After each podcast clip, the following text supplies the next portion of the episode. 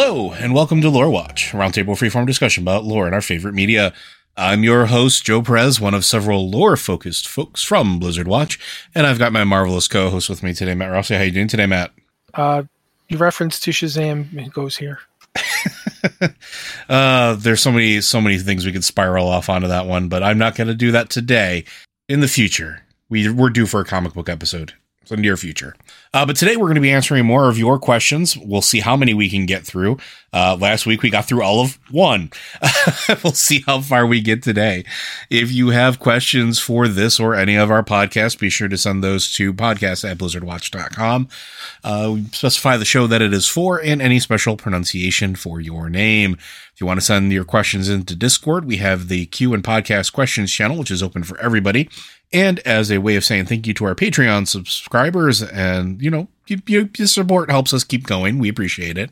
Uh, we have one set aside specifically for them, which is the Patreon podcast and Q questions channel. Uh, we look there first, but the same rules apply. Tell us the show that it's for and specify any special pronunciations of your name. But without further ado, let's get into it. This first one comes from Azure Loon. Uh, having a lovely time soaring through the Outland Cup trials. While in Netherstorm, I began thinking about the parallels to Draenor. Might there one day be a timey-wimey way to see Farahlon? The glimpses we get in the domes suggest a lush and vibrant zone once thrived there. So, interestingly enough, and I don't know how many people remember this, but in the early development for Warlords of Draenor, we were actually told, I believe it was like BlizzCon 2013, I want to say, it was supposed to be a zone. It was supposed that to be a zone. 2013. Uh, yeah, but yeah, they did. They did in fact multiple times uh, mention Farahlon as something they wanted to do or were planning to do. Um, keeping in mind that Farahlon, Farahlon and Netherstorm are it's it's interesting thing about Outland is that a lot of the zones are actually combinations of more than one zone. Oh, in like, Outland for sure, yeah. Yeah. Um, for instance, uh, Netherstorm is Farahlon plus parts of the areas next to it. Um, so in Blade's Edge in in um, Blade's Edge in in in uh, Outland. Wow, brain would not say that word. Is parts of Gorgrond and parts of Frostfire Ridge, yep. which is you know Frostfire Ridge, which is now not there because it got broken up into parts of other places. And th- there's like a the Zangar Sea in uh in, in Warlords of Draenor is Zangarmarsh. So there's there's places that got changed by you know the world getting ripped apart by by Ner'zhul and all that. Uh, so yeah, there's there's a we saw a little tiny. Basically, what I'm saying is we saw elements of Netherstorm in Warlords. We when we went to Gorgrond, uh, just like we saw elements of Blade's Edge there, and we saw elements of Blade's Edge in uh, Frostfire. We didn't get to see anything of what was Farahlon, other than we know that there was a big island that was on the map that you could see it that that's the main is the main part of Farahlon, but we never went there. Uh, they were talking about it, but it, we didn't do so. Yeah, it was uh, in uh, early beta maps for Warlords of Draenor actually had it. They removed it later um, after they decided that they weren't going to do it, um, which is actually a little bit interesting because uh, Tanaan Jungle actually took over what uh, Farahlon was going to be in game terms. Um, but what we know in game from what we did, because there was actually stuff that was left over. Uh, the mission table in particular actually had uh, the one of the things where you, you, would send. I think it was the the shipyard. Um, mm-hmm. You would send a, a, a, basically a group or a uh, an exploration party to go find uh, Farahlon to try to figure out maybe a little bit more about the origins of Netherstorm before it fully transformed. And while Matt is correct that it definitely was a combination of pieces of Farahlon and uh, Gorgrond, Farahlon is one of those things where, like you you've pointed out here, Ezralun, that the the domes are sort of like the only thing we sort of have left that are like almost like lush terrarias of little pieces of it that are out of phase with reality and I do remember that in the original, I think it was the alpha uh, for Warlords of Draenor, there were some art assets that were actually starting to be put in place for uh, Farahlon. Uh, two things in particular. One was something that looked very much like Crystalsong Forest, uh, crystalline trees, uh, large crystals that look very much like the what was the name of the Apexis crystals area in in um, Mm-hmm, Blades mhm. in Blades Edge Mountain, um, leaning more to that credence of sort of like they're all sort of you know got kind of blown up and, and reshuffled when when Outland became Outland. Um, but you start to see that you start to see those crystals which we knew or heard about were on Draenor uh, before everything exploded. We don't necessarily know the full extent of what they were or where they came from, or if they were stuff that fell to uh, that world as the uh, Draenei showed up uh, onto Draenor. Yeah, we we we know the Apexis probably weren't Draenei because there's talk of them going back in time to the very beginning of Arakkoa culture, and you see the Apexis stuff. Yeah. oh, what's the name of that city you go to? Um, Life is full of awesome what ifs, and some not so much, like unexpected medical costs. That's why United Healthcare provides Health Protector Guard fixed indemnity insurance plans to supplement your primary plan and help manage out of pocket costs. Learn more at uh1.com. Hiring for your small business? If you're not looking for professionals on LinkedIn, you're looking in the wrong place. That's like looking for your car keys in a fish tank. LinkedIn helps you hire professionals you can't find anywhere else, even those who aren't actively searching for a new job but might be open to the perfect role. In a given month, over 70% of LinkedIn users don't even visit other leading job sites. So start looking in the right place. With LinkedIn, you can hire professionals like a professional. Post your free job on linkedin.com/people slash people today. Since 2013, Bombas has donated over 100 million socks, underwear, and t-shirts to those facing homelessness. If we counted those on air, this ad would last over 1,157 days. But if we counted the time it takes to make a donation possible, it would take just a few clicks. Because every time you make a purchase, Bombas donates an item to someone who needs it. Go to bombas.com slash ACAST and use code ACAST for 20% off your first purchase. That's bombas.com slash ACAST, code ACAST. The one with the giant uh, solar laser and stuff. That's all kind of drawn from the same technological well as the Apexis. So it's probably not Draenei, but that doesn't mean we know where it is from. right. And for all we know, another Naaru ship might have crashed there. I'm who knows. The planet seems to be like. I will say this: it's very apparent that the Naaru interact with the spirits of native Draenor being like like orcs and so forth. and I think you're thinking of the spires of Arak, right? yeah, exactly. Yeah, sorry. But yeah, we don't we don't know enough about what it is. But in regard to your question, is there a timey wimey way that we could? Yes. Uh, there's always a possibility that we could. Yeah, we Uh, could have, in fact, done it already. We already were in a place where we could have timey wimeyed it, and we didn't get to. But we, we, you know, they could always put us back there if they wanted to. Yeah, or we could or we could deviate and, and wind up going there via the time ways or finding out a little bit more about it if it makes sense to the story. Um, interestingly enough, and going back to uh, the PTR for Warlords of Draenor, uh, back in patch 6.2, there was a legendary quest that Khadgar would give you uh, to send you to Farahlon, which would uh, get you to complete a naval mission to which was sort of left in the game, but not really. It had been modified slightly uh, to get a pearl from Farahlon. Uh, and it described the island as being filled with beautiful fields and forests dotted with natural crystalline formations and roiling magical pools that made it the magical nexus of Draenor. Um, but that it was nearly impossible to reach due to the frequent and unpredictable magical storms in the surrounding seas. Uh, it never made it to live, but it really is a cool concept, right? It is, it's one of those things where it would have been a really neat area to go to. Uh, and honestly, it might have been a, I don't want to call it a proto area, but look at the expansions that came afterwards. And how many times did we get, uh, you know, extra islands or things that sort of fit that same bill? Like Shadowlands, we had Korthia, which really 100% fell into that category. Um, you know, you had in Miss Pandaria, you had the Timeless Isles, uh, Isle of Thunder, the Isle of Giants. There was a ton of precedence for this, and it's sort of like a an MMO mechanic to sort of have an island that you can get to later for whatever the, the whatever purpose they deem fit.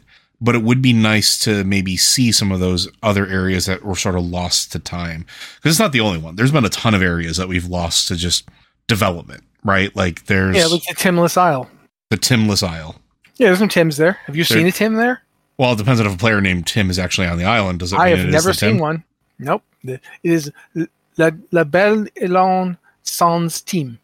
That is what it is. It is without Tim or time, but you know, no rosemary, no sage. No. I'm just, I'm just being weird. I'm sorry, guys. But you know, seriously, that we, you know, for all we know, you could go there via the Timeless Isle because the Timeless Isle, we don't know where it goes when it's not on Azeroth. It goes to, uh, it just goes out of phase with time. Does that mean it's in phase with some other world? I don't know. Could we could say that if we wanted to? Like if somebody at Blizzard wanted that to be the case, it could absolutely be the case. But maybe one day, maybe one day we'll see that. But as of right now, uh, I don't know that there's a reason to go back quite yet.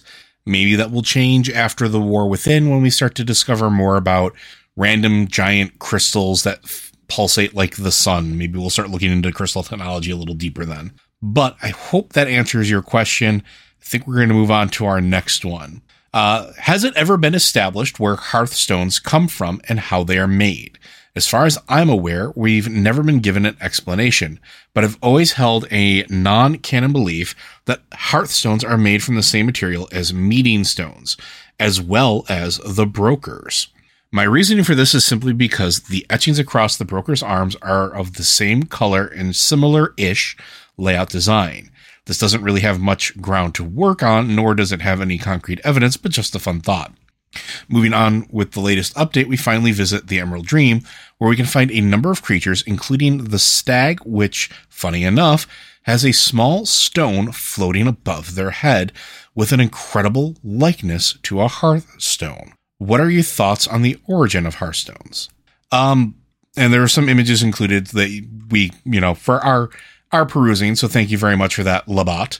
Um, I don't know, like Matt, what do you what do you think of hearthstones? We never got really, we've never gotten an official explanation, right?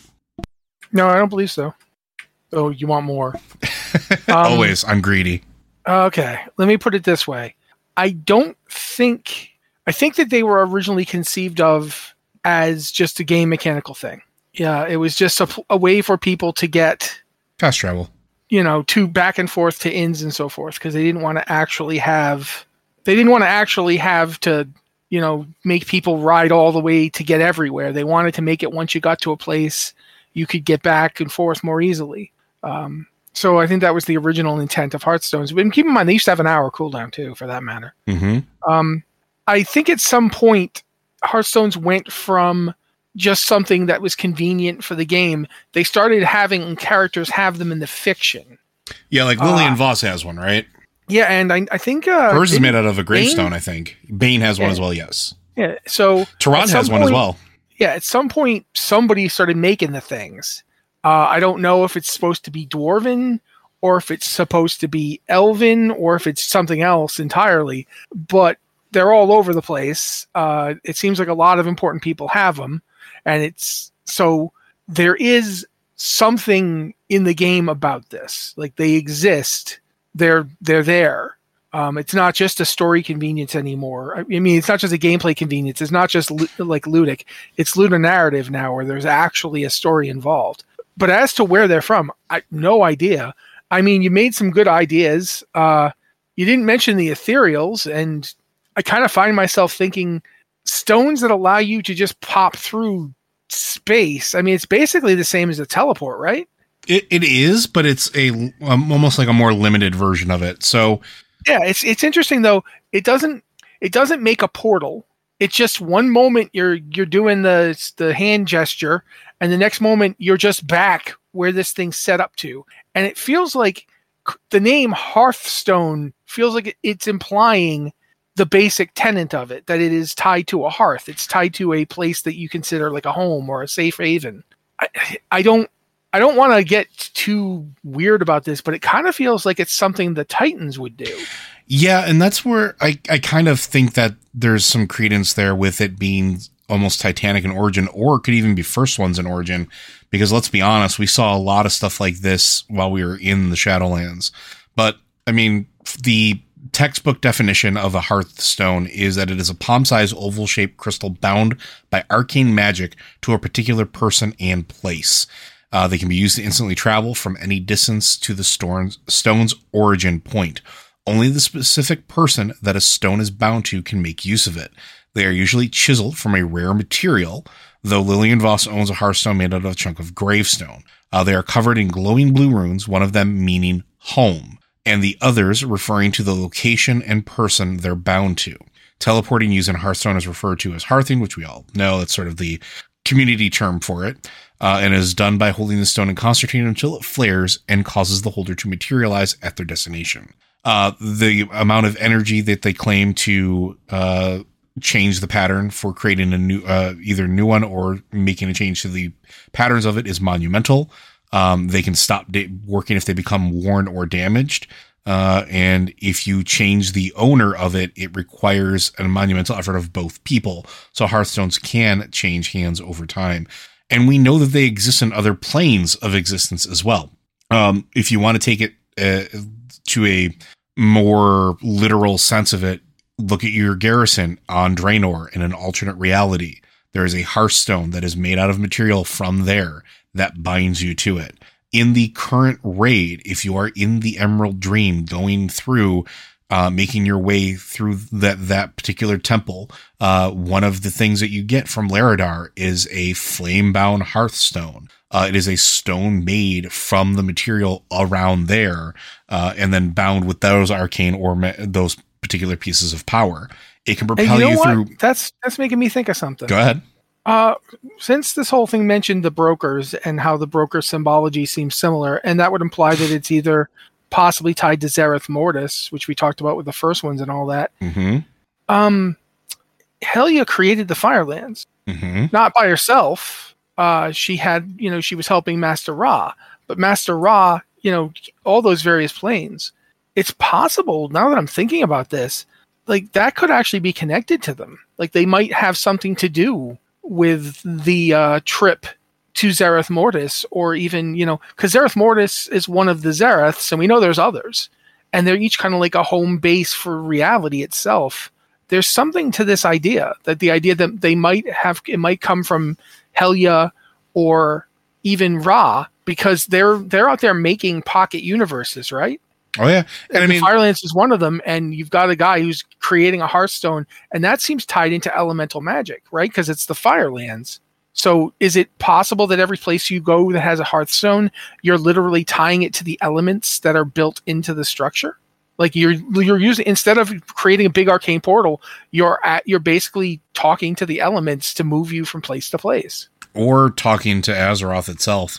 So or whatever Yeah, whatever yeah. plane you're bound to because it can like it can teleport you through reality. It can teleport you through time and space.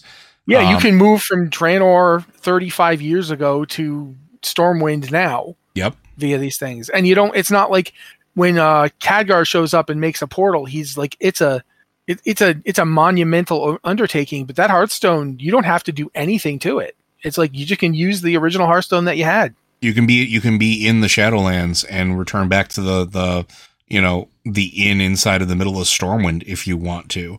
Um it's an interesting thing. Well, game mechanic aside, it has grown, like you said, in importance in storytelling. Uh, interestingly enough, uh, just going through the list of people that have Hearthstones, um, there was a Night Elf ambassador uh, that was a Zin-Azshari refuge, a refugee that you know back during the War of the Ancients had it. Um, Tyrande actually was on record of wanting to potentially destroy it, but couldn't because it was so difficult to create a new one. Um, you have Anduin and Jaina both have one.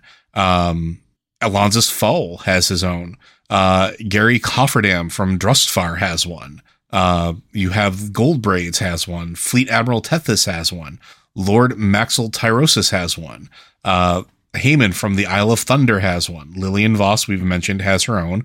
Hamuul Runetotem has one, uh, which is bound to Moonglade, of all places. Thrall has one, which takes him back to Orgrimmar, and then Vol'jin had one as well. Um, which I think is really interesting that they started using them in game. Like even Jaina, Jaina, a very powerful mage who can just open portals wherever, still has one. Uh, I think it's real. It was formerly tied to uh the, her tower, but that's gone now. So now it's now it's Former Stormwind. Theramore. It was Stormwind. But I mean, it's, It's probably yeah. Now it's probably Kul Tiras somewhere. it's probably Tira somewhere. But it's interesting. It's interesting to think about it. The fact that it probably is tied to something that is home or safety.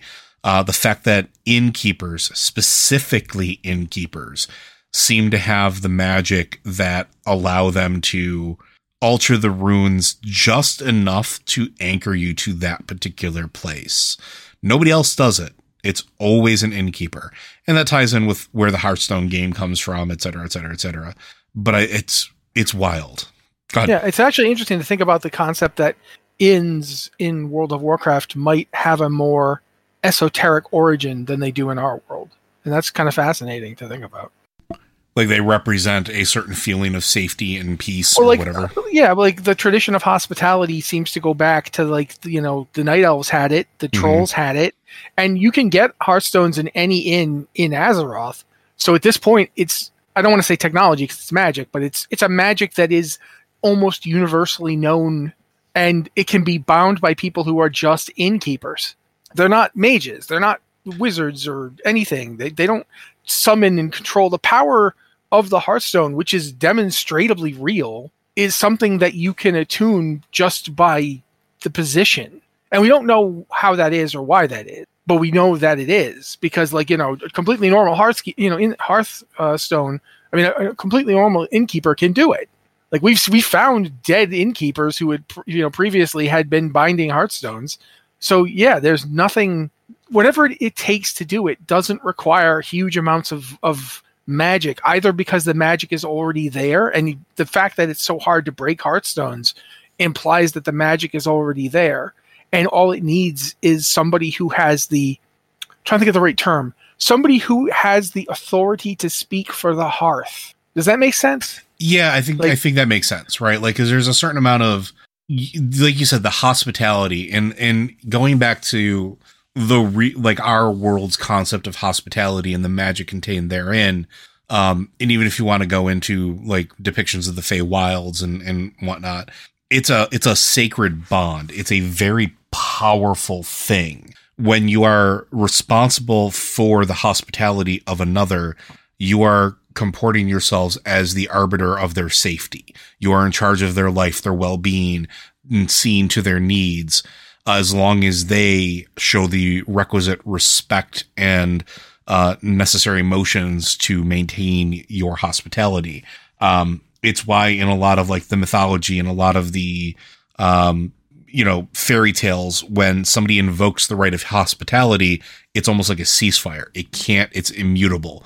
It's like a law, a primal force that cannot or should not be trifled with. And so if you are an innkeeper, you are sort of the physical manifestation of what it is to be an arbiter of hospitality. You have people in your rooms that you must keep safe. You have people that come to your through your door seeking warmth and comfort and food. Uh, you have people that are you know show up to seek camaraderie. Like in going to the Hearthstone route, the the game Hearthstone, the inns are filled with everybody, right? It's not just Alliance or Horde. It's not just, uh, you know, the civil races or the barbarous races, though those do exist. Everybody there is welcome. Everybody is welcome in that tavern and it is a neutral space. Fighting is not allowed, which is why they have the, uh, you know, the games to sort of replace any sort of argument or, or necessary violence that would need to be visited. And so if an innkeeper is the ultimate manifestation of what it is to keep somebody safe and be the the that representation of hospitality it would make sense that they would understand the inherent magic of a hearthstone which is in essence a safety trigger. It's a recall device. It takes you to a place of warmth and safety. I think that's absolutely fascinating. Anything else you want to add to uh to that one before we move on there matt I think we pretty much covered it. I just think it's interesting that, in a way, it's something that hasn't really been touched on much. It's it, it's there. We accept that it's there. You know, it's just it is really fascinating to me that this is a thing that's there, and we haven't done much with it, and we haven't really explored it. But just people just accept it, and Mhm. it, it's like you can you can get it in like you know you can get it in the Lion's Pride or whatever, uh, Goldshire. That's the Lion's Pride, right? i believe so Yeah, you can go to the Lion's Pride, and in between the you know the all the lar- all the erping, you can get yourself a magical artifact that Tyrande Whisperwind thinks is too hard to destroy from from the guy who serves you beer. You know, it's it's really kind of fun and interesting. So it, it'd be kind of fun to to see more about it, but at the same time, I kind of like not knowing. I kind of like it just being there. If There- that makes sense. So, funnily enough, before, and I, this is just a random aside, and I just was thinking about this. There used to be a back in the days of Vanilla WoW when the game was brand new. Hearthstones were a thing that was unheard of uh, until this point, because other MMOs didn't really have a homeward bound uh, mechanic. There wasn't really a, a way to teleport, and most of them fast travel wise to get back to your safe haven. Um, the Hearthstone was unique and a lot of community speculation evolved around it and not only that but the fact that a player character couldn't die and i i promise i'll try to make this quick so we can move on. Um but i remember there was a community member way back in the day who went by the name of Pharaohmancer, um who wrote a story that got a lot of like attention at the time which was that hearthstones were magical manifestations that not only allowed somebody to sort of anchor themselves to a place, but were actually crafted through this unspoken bond or ritual of becoming an adventurer to safeguard the world. Cool fact a crocodile can't stick out its tongue. Also, you can get health insurance for a month or just under a year in some states. United Healthcare short term insurance plans, underwritten by Golden Rule Insurance Company, offer flexible, budget friendly coverage for you. Learn more at uh1.com. Hi, I'm Daniel, founder of Pretty Litter. Did you know cats tend to hide symptoms of sickness and pain? I learned this the hard way after losing my cat, Gingy. So I created Pretty Litter, a health monitoring litter that helps detect early signs of illness by changing colors, saving you money and potentially your cat's life. Pretty Litter is veterinarian developed, and it's the easiest way to keep tabs on your fur baby's health right at home. Go to prettylitter.com and use code ACAST for 20% off your first order and a free cat toy. Terms and conditions apply. See site for details. And that Azeroth itself, before we even knew what Azeroth really was, because we had some, we knew that it was at the time like a Titan or a Titan egg or whatever, but it wasn't really clarified. It just was what it was. Um, that it was a reward from Azeroth to those who sort of made that pledge to keep Azeroth safe and to anchor them not only to a place of safety, but to Azeroth itself so that they could not pass from this plane. And this is before we knew about the Shadowlands. This is before we knew about what we know with the Pantheon of Life and Death. Probably before they even knew what they were doing with the Pantheon of Life and Death and everything else in between as well. But I always thought it was fascinating that community members came up with a very compelling argument of why a Hearthstone was so important, why the magic was so ancient, because it had always existed, right?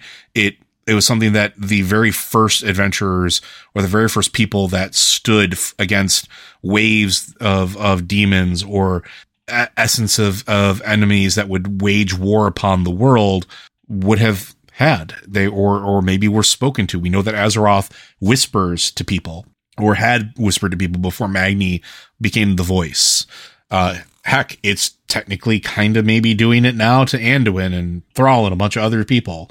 Um, but maybe that magic was whispered into those that would keep others safe while those others would go forth and put themselves at harm to protect the world. It was always a fascinating thing. I, and not, not to go off on a complete wild tangent. I do kind of miss where we didn't know as much as we know now because fan theories or, or player theories like that were able to become developed and kind of go out into the world and were just as viable as anything that the devs were making at the time. So, Pharaohmancer, I don't know if you still listen to podcasts or if you're still around and playing the game or in the community, but heck, I remember that story and shout out to you. All right, but I think we're going to move on to our next one, and this one comes from Kayla. Uh, my qu- question is maybe a little vague, but if the void and light are basically two opposites, but the same, Is there a way to wield void the way that paladins or priests, etc., wield light without being corrupted? I am playing a light forged Draenei priest who basically dropped all affiliation with the light and only wields shadow and void. I know, probably not the greatest choice lore wise. Uh, I have since started having her train under a Death Knight, trying to find new ways to wield the void to gain more power and avoid corruption, but I don't want my character to seem so too far fetched from a general lore, which is hard when my only knowledge is anything I've heard from you guys during the episodes I've heard so far. Um, I actually think that's a really great question, and I'm hoping that we can help you maybe a little bit with your RP uh, background here with your character. I'm going to let Matt talk first because I did a whole lot of talking on that last question. First off, how do you know that you can use the light without corruption? Define corruption. Uh, that's one of the things that I think we've been seeing more and more as we go through the story of World of Warcraft is that the light isn't simple. It isn't easy to understand and it takes a lot of raw willpower to control it. And we've seen that you can do you can control it even while you're undead. Like undead can control the light and and not just like the a forsaken priest who's cauterizing his wounds with the light, you know. You can Zeliek can straight up command the light like a paladin as a paladin because he is a paladin even though he's undead and under the control of the Lich King. Uh, so the relationship, and we've even seen more recently, Calia Menethil, the light literally animates her undead body. She's undead. She's not Forsaken or Scourge. Uh, the the power that is keeping her in her state of not dead, not alive, is the light. So, the first assumption that we, that you can wield the light without corruption, uh, that needs to be really analyzed. We've seen um, through the Mag'har uh, story intro when you if you rec- when you recruit the Mag'har to join the Horde, that at least on that Draenor, the light seems to have driven the people wielding it to zealotry. Like they're they're they're not willing to stop and think about what they're doing anymore. And we see that with the Scarlet Crusade. Scarlet Crusade can control the light just fine. So if if the light's so good and uncorrupting, why is it just allow the Scarlet Crusade to use it, even though even some of the Crusade admit they're using it to, to burn people who might be innocent because they just can't take the chance. You know, they might be doing something bad. Maybe they're innocent, but if they're innocent, the light will just take them up when once they're ash. And you know, so there's there's a militant zealousness to the light, and we saw that with Xe'ra, where Xe'ra wasn't she wasn't using shadow magic on Illidan. She wasn't channeling the void. She was straight up using the light. And the light did not seem to have a problem with the concept of ripping illidan's sense of self out and infusing him with its power to do what it wanted done whether or not he was down for that Maybe that's the origin story and birth that you go through with Lightforged. Yeah. Like so there's a lot to be considered here in in terms of this. Uh the light is not necessarily less quote unquote corrupt. It's just how it affects people. The light seems to affect the, the void seems to affect people by like literally driving them mad with all the possibilities, all the potential things that could happen. The light seems to drive people mad with the desire for just one outcome. Mm-hmm. Zealotry is there's one correct path, and if you won't walk it, I will make you. So there's your two sides thing.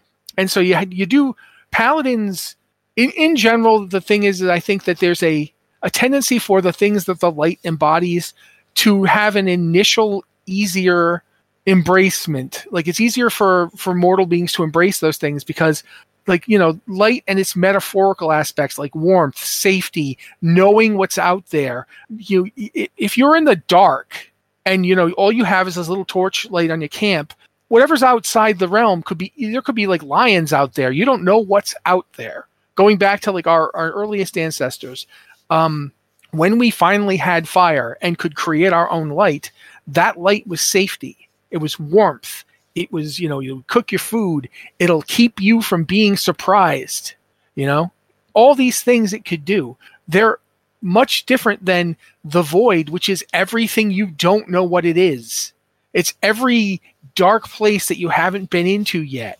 uh, in a weird way, it's actually kind of a very interesting horror idea. Is the idea that the you know dark you know the oldest and strongest fear of man is fear of the unknown. You know that, that, that we are afraid of what we don't know, what's out there. Could be anything we don't know what it is. That's a frightening, and that kind of fright can drive you mad. But at the same time, people explore into the unknown all the time. Mm-hmm. It's it's one of the things we're compelled to do. So there is as much void as light in the way we view the world. It's just that too much of either one of them can have negative connotations. Uh, in terms of the holy light, too much of the holy light seems to make people mad in a completely different way than the void does. But it still seems to drive people mad. And also, just like the light, where I talked about how Zeliek can can control the light, the void elves are controlling the shadow and the void without all being like gibbering maniacs. I was just going to say that that's like one of the things Yeah. that they're they're sort of uh, based Yeah. on. They're they're mages or hunters or um, Whatever rangers rangers that are, are show a great deal of discipline and wield it as a weapon, but understand that it is a dangerous thing. Because Yeah.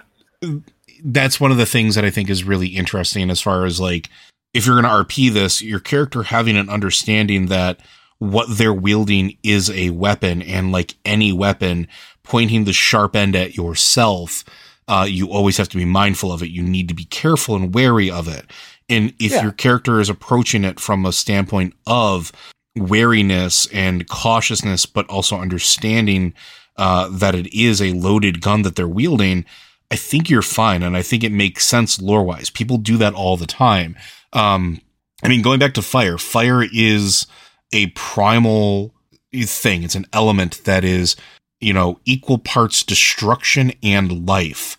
Fire fire controlled, you know, can cook our food, can warm our houses, can can allow us to more easily shape the environment. It, you know, you can use fire to harden a spear so it's it stabs better. Uh, you can use fire to melt this weird ma- material you found and turn it into usable metal.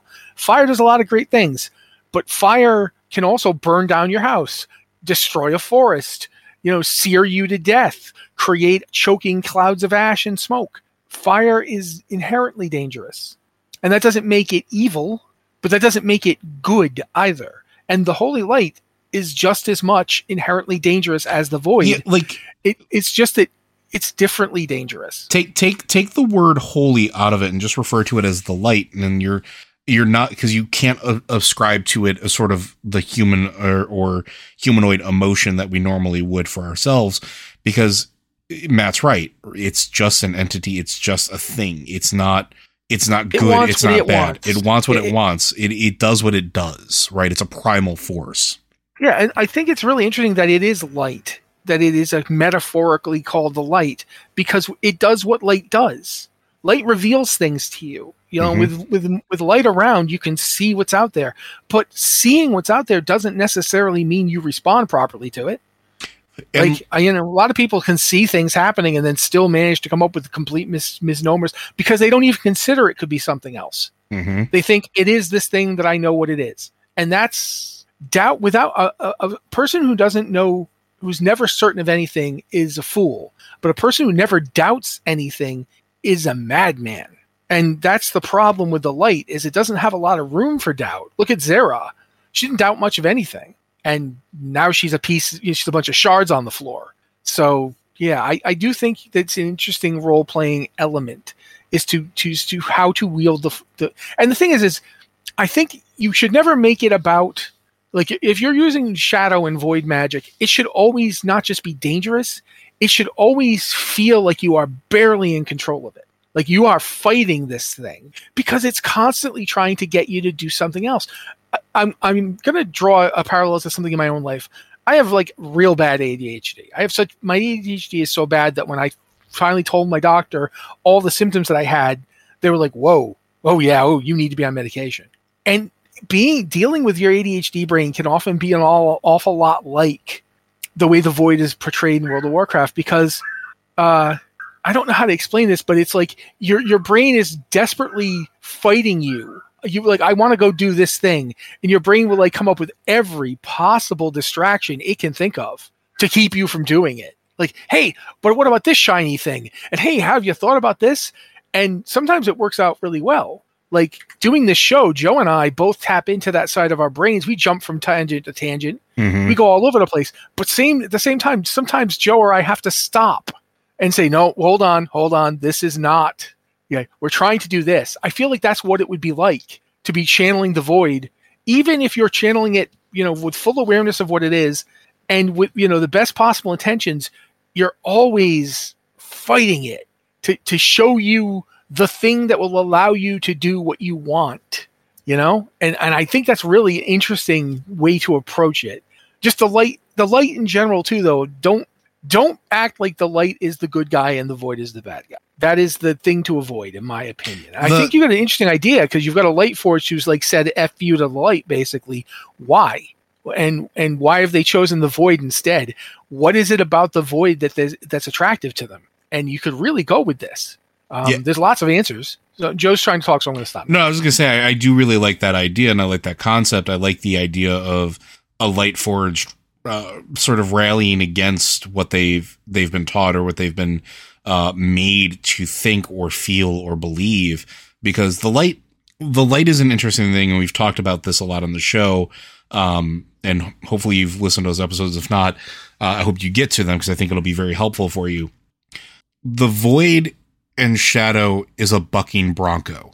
You know what it is. You're fighting against it from the moment you lay your hands on it. The light, on the other hand, is a whisper assassin. It isn't very overt. And before Xe'ra, like until then, until Xe'ra tried to essentially rewrite Illidan, everybody was under the impression that Xe'ra was there to help us, that Xe'ra was a hero, that Xe'ra was an emissary of the light in all the right ways. Um, and then you then that big overt thing happened. But in the most most of the time, the light isn't big and overt. The light is, you know, gently pushing you to see very specific things or to look at things from a very specific angle. Look at Velen. Velen is unique in that the light speaks to him in visions. We don't see very many other people who get that. Uh, Anduin may be the next closest one, but also that is not too surprising based off of who he is and the fact of who his teacher was. But even then, Velen began to question what the light was showing him at one point because it would show him a possibility and he had to accept it as a possibility, not as this has to happen. And so his interpretations became less literal as time went on. Um, he started to understand it more and understand that the light isn't totally selfless. It doesn't, it, it has its own agenda. It has its own things. Uh, in having player characters that sort of come to like come with that in mind or start to look at it in that way, I think is very fascinating and a really cool uh, RP moment for your character. Uh, so I fully support this, and I hope uh, that we've helped a little bit. And I would love to hear more about what your character's decision to do moving forward is, with why they wield the, the shadow instead of the light, but also how that feels and sort of the story the story that unfolds from there on forward. So, but I think we're safe to move on, uh, unless there's anything else you want to add to that one. Uh, I would just add this. Um, I liked Joe's analogy, but if you want to keep it horses the whole way through, uh, the the void is a bucking bronco. Yes, absolutely. The light's a draft horse.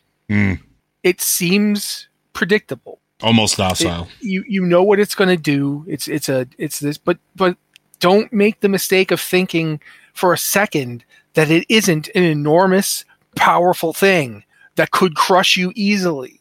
If you get too comfortable with a draft horse, you'll learn like my dad did because he he made the mistake of stepping directly behind a draft horse that was getting its its horseshoes changed.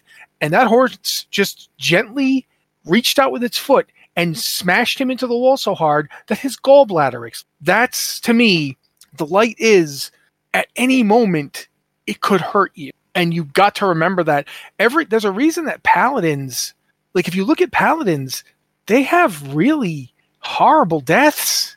Mm-hmm. very few paladins have a nice happy death. Think about all the big name paladins that have died.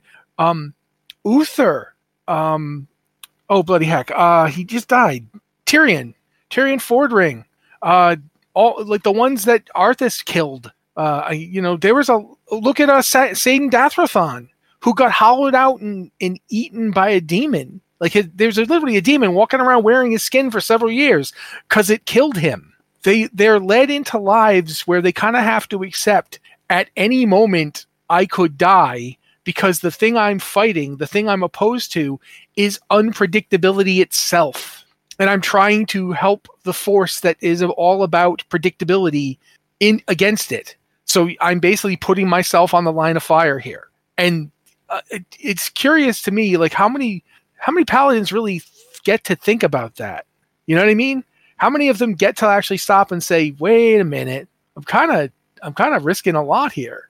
So yeah, there, there's a lot of interesting things about this, in my opinion. Agreed. So yeah, Das Vidania. I'm God- Godspeed. Let's see what you come up with. All right, I think we have time for one more here. Uh, this one also comes from Labat. Uh, what exactly exists within northern Lordaeron? Or more precisely, the land between Ghostlands and Western Plaguelands. According to its wiki page, it was originally going to contain a raid zone called Dragon Isles, but has since been left, with us revisiting Quel'Thalas in the Midnight expansion, and by extension, I'm assuming Ghostlands, Eversong Woods, and Silvermoon City. Do you think Blizzard will fully implement this left out zone in the near future? Uh, with the recent reclamation of Lordaeron and Gilneas, it seems likely Blizzard is setting up a staging ground of sorts. Matt, what do you think? I mean, basically, Northern Lordaeron is kind of a in paleontology and and the you know the biological sciences, biology and so forth. Uh, they have a thing called garbage taxa and or wastebasket taxa. Uh, you hear about it a lot with with uh, dinosaurs. Basically, it's a it's a taxa where they made it up to fit all these different bones that they found, and then started realizing, wait a minute, I'm not too sure that this place this stuff all goes here. Um, I think Northern Lordaeron is basically that. Like one example of something that's in Northern Lordaeron would be the area we saw if you if you do the Death Knight starting zone. All that stuff is in Northern Lordaeron, uh, to the point where it's literally north of the stuff that we we get in Light's Hope Chapel and so forth. It's it's north of that. It's so it's literally Northern Lordaeron. The, the area that the Scarlet Crusade was using as a staging ground, the area that the Death Knights were in, that's that was all north of Lordaeron. So it was Northern Lordaeron. But in terms of like what's actually in that zone, I don't think we have a really good answer for that other than farms and places it was like places that were far enough outside of the day-to-day no- notice of like you know people in Lordaeron, like the city of Lordaeron, that they could the the whole reason that the plague started there was because it was essentially in the middle of nowhere. Mm-hmm. Like you know the, the elves didn't care about it. They had the part of of the north of Lordaeron, you know, the northern eastern kingdoms. They had the part they wanted. They they had taken that the Ghostland. Well, now the Ghostlands. They weren't the Ghostlands then, obviously, but that whole area, Crystal, you know, not Crystalsong. Um, what is the name of it? It's something Song Forest. I don't remember. Oh, well, we'll have to look that up at some point. But that whole area, um, where where um, you know, Quel'Thalas still is, uh, you know, it's that that place. They had that, and they were that's what they wanted. They didn't care. There was obviously the re- the remnants of Zul'Aman. Because keep in mind, Zul'Aman used to cover the whole area once. Mm-hmm. Like pretty much everything except the part where the you know where Lordaeron is now was at one time troll up there. Uh, Lordaeron itself wasn't because of the you know bad dreams people had because there was an old god servant sleeping directly under it, and they were like, "Ah, yeah, we don't like this."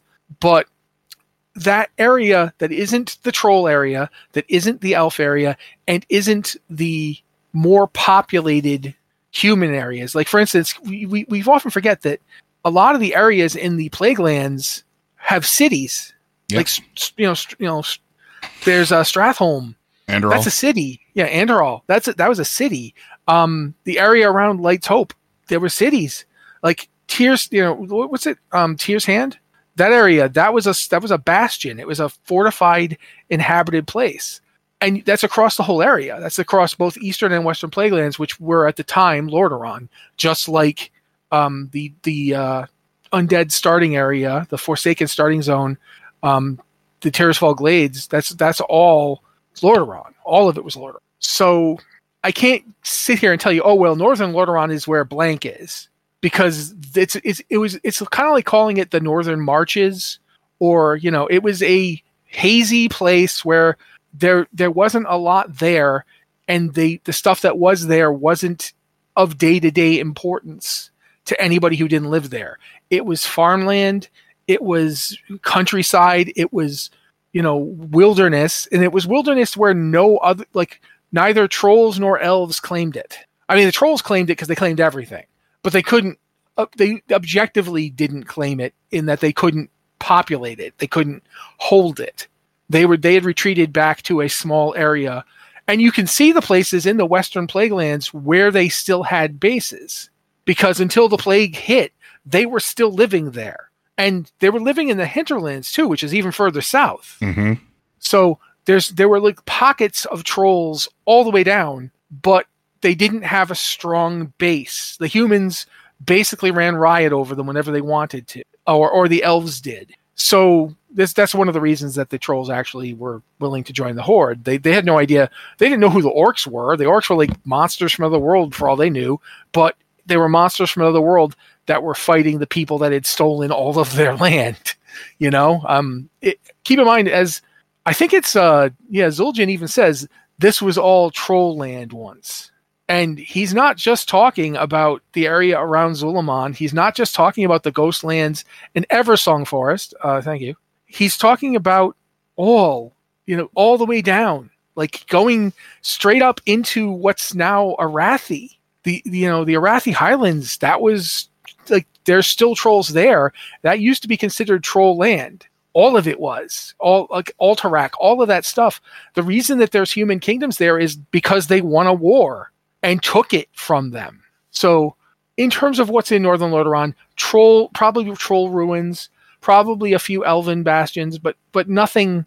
It wasn't a heavily populated area, and so it's it's it's a, it was a good place to consider putting X thing. Like we're going to put the Dragon Isles. The Dragon Isles wouldn't actually have been in Northern. Lordaeron they would have been off the coast of northern Lordaeron. It just would have been a good staging area to go there. Uh, then they decided, nope, that's not where they are. They're down here. Makes sense. You know, it worked for the story they were telling.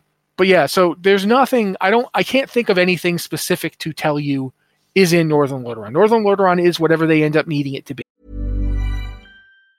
Hi, I'm Daniel, founder of Pretty Litter. Did you know cats tend to hide symptoms of sickness and pain? I learned this the hard way after losing my cat, Gingy. So I created Pretty Litter, a health monitoring litter that helps detect early signs of illness by changing colors, saving you money and potentially your cat's life. Pretty Litter is veterinarian developed, and it's the easiest way to keep tabs on your fur baby's health right at home. Go to prettylitter.com and use code ACAST for 20% off your first order and a free cat toy. Terms and conditions apply. See site for details.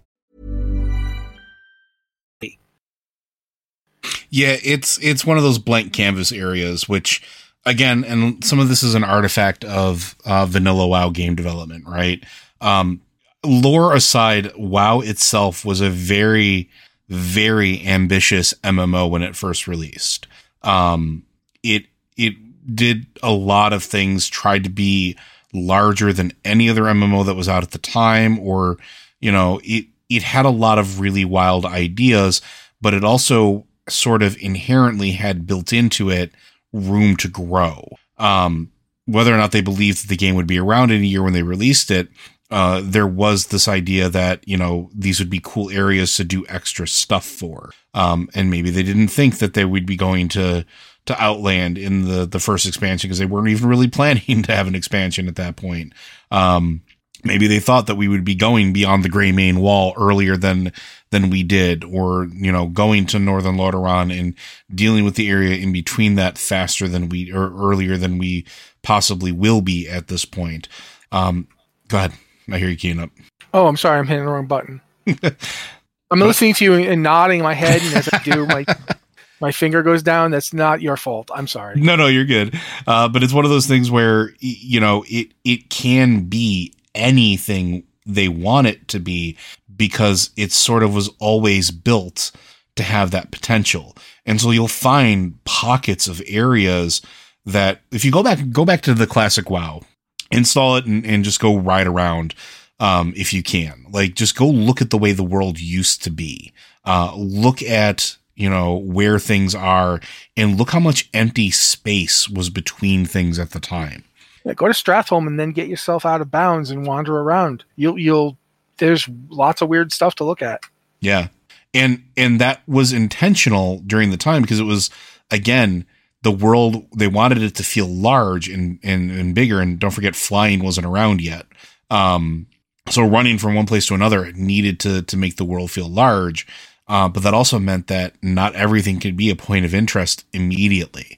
But sometimes things were added later, whether it was a cave system in that mountain that you ran by in the Barrens a thousand times, uh, whether it was uh, a now encampment that was built up of of uh, you know razor boar quill or quillmen and, and things like that. Like that's sort of the beauty of it. And the Ghostlands is sort of the or or the northern Lordaeron, whatever you want to call it, is an area where after Cataclysm, it wasn't redone, and it still has that same verdant potential that that area had when it was first conceived, when the game first released. It's one of the rare things that have left over, and whether or not we're going to get something that that goes in there or tells us that it's a point of interest or whatever, you know, it it very well may. It may never. We don't know. But it's an ace that they can pull out whenever they need something else. Like people joke about how they're tired of trolls, but what if we were looking at ancient troll ruins? You know, there's possibility that there's a ton of stuff there that we might be able to go through uh, and maybe learn a little bit more about the stuff we're dealing with. Um, maybe there's an artifact cache. Maybe there's an old Titan facility. There's still ones that we haven't seen that we know were referenced. There's a ton of possibilities of stuff that they could use that area for. And maybe one day we'll see it. Maybe one day we won't. It's really it's a blank slate. It's a it's a check they can cash in anytime. Uh and honestly, I'm okay with that. I think it would be really neat. Is there anything else to add, Matt?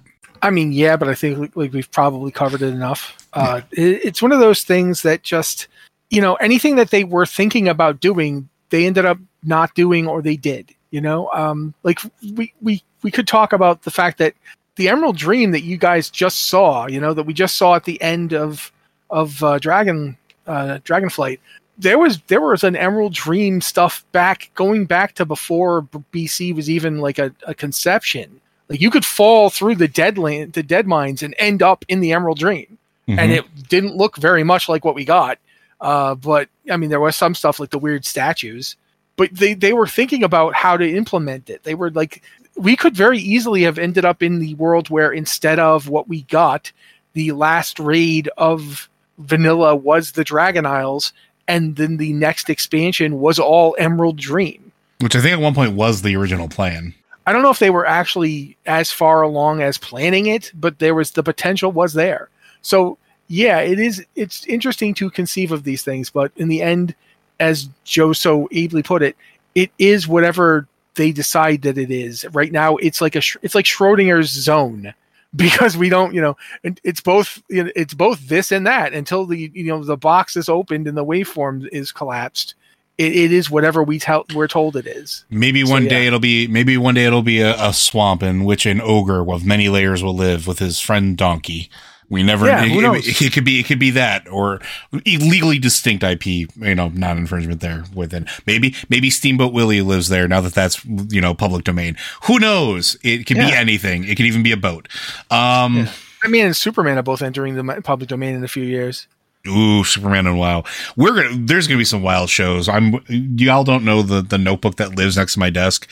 That whenever Matt says something that triggers like a weird response of this would be fun later, I just write it in the notebook, and then eventually we we break them out. But I think that's going to do it for today, friends. I do want to thank you because Blizzard Watch is made possible due to your generous contributions at patreon.com slash Blizzard Watch. Your continued support means that this podcast signing community is able to thrive and grow. Blizzard Watch supporters enjoy exclusive benefits like early access to our podcast, a better chance at having your question answered on our podcast for the queue, and an ads-free site experience. Uh, we are, I believe, still celebrating at the time of this recording our birthday. Uh, site's nine years old. It's, yeah, it's February, so yep. Uh, so you know, if you were looking for some merch, go ahead head to our website. We got links out there. It's a very very beautiful, uh, cute little phoenix that uh, uh has been our mascot since the rebirth of this website. Uh, and that's really cute. You can get yourself all sorts of cool things t-shirts, sweatshirts, hoodies, mugs, uh, the whole thing. Get yourself some Blizzard Watch swag. Uh, represent us out there in the wild. Uh, if you feel so inclined uh, to share our content, please feel free to do so. Uh, leave us comments, likes. We do appreciate those as well. As a final reminder, if you have questions for this or any of our podcasts, be sure to send those into podcast at blizzardwatch.com. Uh, specify the show that it is for in the subject line, as well as any special pronunciation of your name. If you want to send those in on Discord, we have the Q and podcast questions channel, which is open to everybody. Same rules apply there. And if you're our Patreon subscriber, as a way of saying thank you, uh, we have a special channel set aside for the Patreon Q and podcast questions channel, where we tend to look for first, where a lot of these questions actually have come from. So, with that, folks, we'll see you next week.